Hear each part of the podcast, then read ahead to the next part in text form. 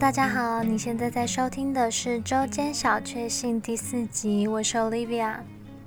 我现在录音的时间是6月26日星期六晚上6点整，还蛮奇妙的一个时间。大家这礼拜过得还好吗？这个礼拜我想要跟大家聊聊知识焦虑这件事情，包括像是知识焦虑是什么，它怎么进到我们的生活里的，以及我自己因为知识焦虑而发生的一些心理上面的状况。那不知道大家有没有听过知识焦虑这个词呢？知识焦虑这件事，它顾名思义嘛，就是因为知识而感到焦虑的一种心理状态。在现在这个资讯爆炸的时代，其实我们每天都会接收到很多不同的资讯，不管是有营养的、没营养的，只要有网络，那只要有媒体，就有很高的几率你会一直被排山倒海的资讯轰炸。从社群媒体、新闻网站到电视、广播，你追踪的 KOL，甚至是你现在正在收听的这个 podcast， 他们都是接收资讯的一个管道。那当我们有这么多管道来接收各式各样的资讯，如果全部都照单全收，你的脑袋可能就会充满各种杂讯。知识焦虑它就是在这样的时代下衍生出来的一个产物，但它比较偏向于学习层面的焦虑。在你拥有过多学习资讯、学习资源的时候，会蛮容易出现的一种状况。那就像我前面有提到的，现在像是脸书、IG、YouTube、Podcast 等等的，每天都会有各种不同的内容被产出、被接收，那其中也包括很多知识型的内容。那这些所谓知识型的内容呢，他们并没有不好，他们其实都很实用。那就像是基金啊、险金那样子，他们会帮你补充精力，帮你补充一些知识。那内容本身是好的，想要透过这些内容学习的动机也是好的。如果说我们都是适量的去摄取这些内容，也可以让自己变得更充实，达到自我成长的一个目的。问题是，这种想要变得更充实、想要自我成长的一个心理，常常会让我们想要追求更多。那当我们把现金当水在灌，一天喝个5瓶的时候，就很容易让我们的身体出现问题。知识焦虑它其实也是一样的状况。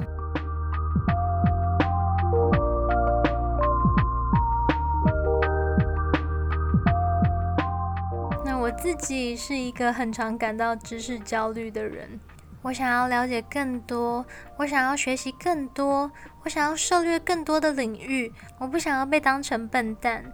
这些呢，都是很常会出现在我自己心里的一些想法。那不管是在出社会前、刚出社会的时候，甚至是现在工作了几年，这些想法还是会很频繁的出现在我的心里。那我自己是读语文相关科系的，所以在毕业前、刚毕业的时候，甚至一直到现在，我都会很常因为这样子感到焦虑。我会一直觉得说，学习新的东西对我来说是一个必须要做的事。那如果我不持续学习新的东西，我要怎么让自己成为一个有能力的人呢？为了要成为一个有能力的人，我就买了各式各样的线上课程，从700-800块的课啊，到300多块的课，我都有买。而我会买这些课程，很大一部分的原因也跟我的知识焦虑有关。我会很害怕自己学的还不够多，距离有能力这件事，可能还有好长一段的距离。但什么是有能力的人呢？这其实也蛮难定义的。对别人来说，说不定会觉得我已经具备我正在追求的能力了，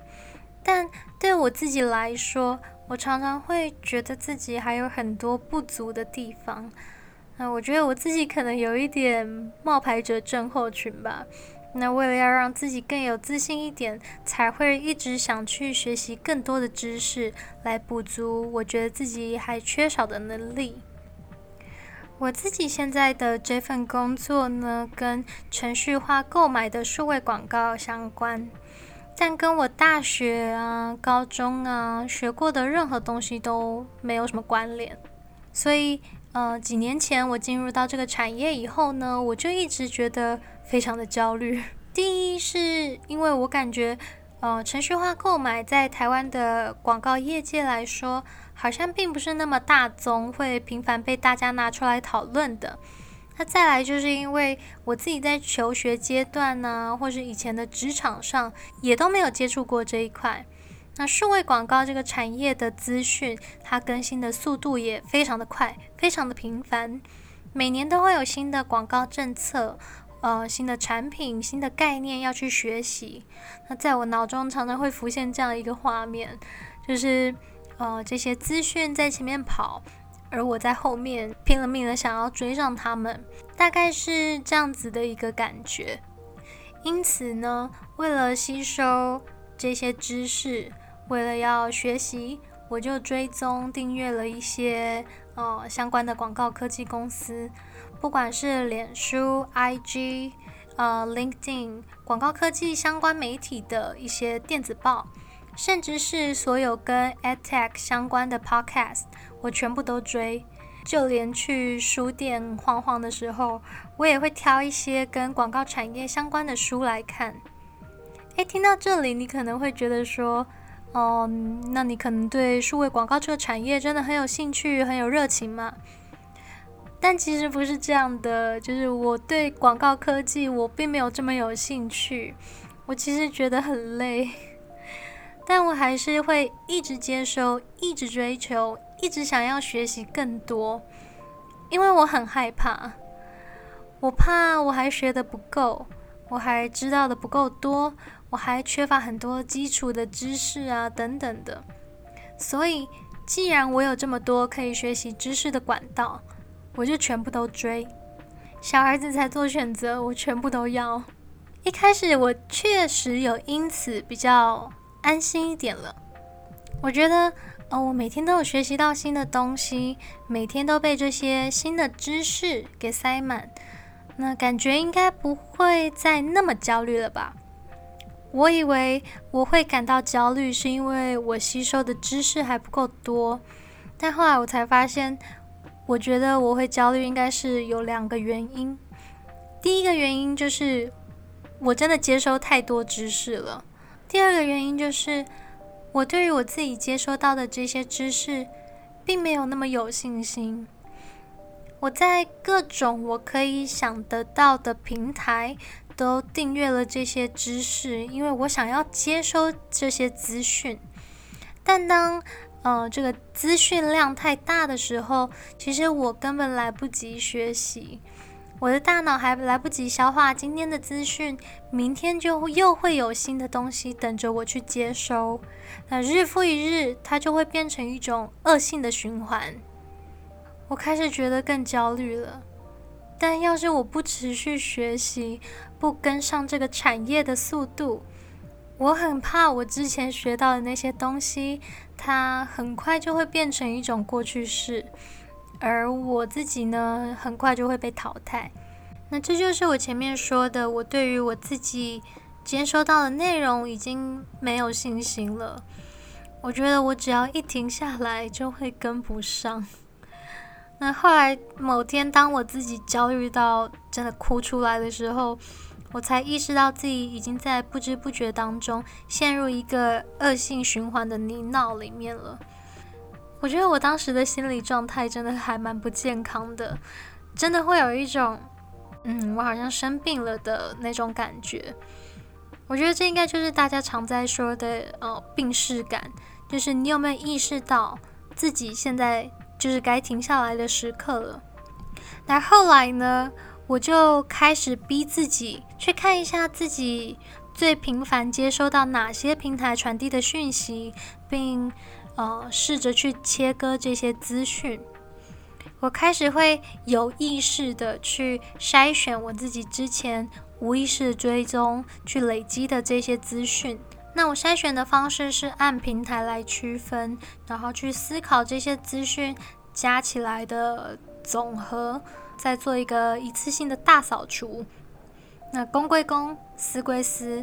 从脸书跟 IG 开始，我就开始去退一些我之前有追踪的数位广告相关的一些粉丝专页啊，还有一些知识型的媒体。因为脸书跟 IG 它的性质其实就比较偏向我个人在工作以外的生活，那如果现在是我非工作的时段，我又不断的在接受这些产业相关的知识，就很容易会让我有一种不知不觉中又开始工作的感觉。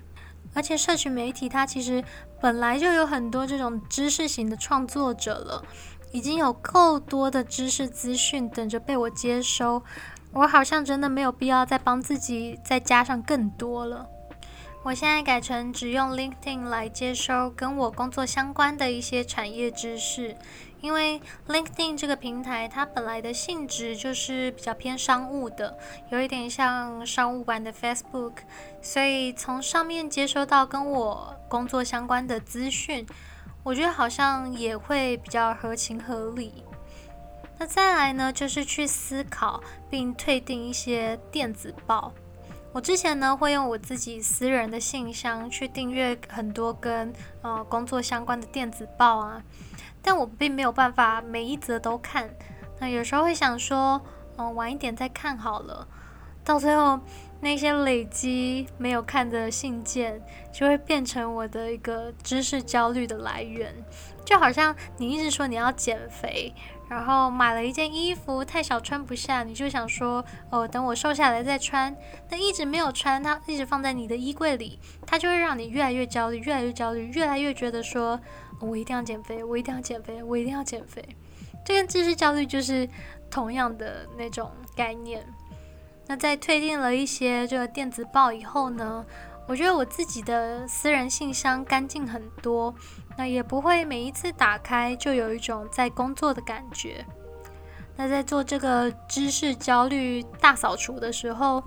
我也顺便退订、退赞、退追踪了一些新闻媒体的平台，尤其是跟娱乐新闻相关的，很常会有假新闻议题的，或是会拿负面消息来大做宣传啊，煽动大家情绪的这些媒体，我全部都退掉了。因为我觉得这些情绪跟文章，他们其实就跟病毒是蛮像的，会在你不知不觉的时候影响你的情绪跟生活，也会让我觉得蛮不舒服的。在做完这个大扫除之后呢，我觉得我的知识焦虑状况有明显改善蛮多了。那以前我的社群平台上都会被各式各样的资讯啊、知识给塞满，但现在好像比较常看到的是朋友的动态。一开始其实我会担心说资讯量大减以后，我会不会又因为担心无法学到新的东西而感到焦虑，但后来我发现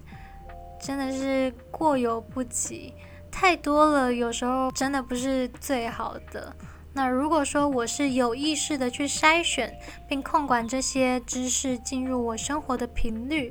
反而比较能够兼顾想学习、想充实自己的这种心情，那同时也可以降低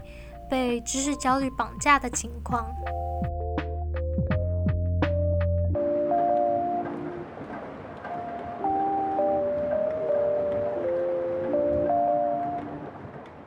在我们的生活中充满了各种资讯和各种知识，这些资讯量呢，就像水龙头里面流出来的水，它没有不好，它也可以喝，但里面充满了各种杂质，照单全收的话，很容易会让自己产生知识焦虑的这种情绪。那有意识的去帮自己过滤并筛选你每天接收到的讯息，才能够在吸收知识和这些资讯的同时，也让你自己保持在一个健康快乐的状态。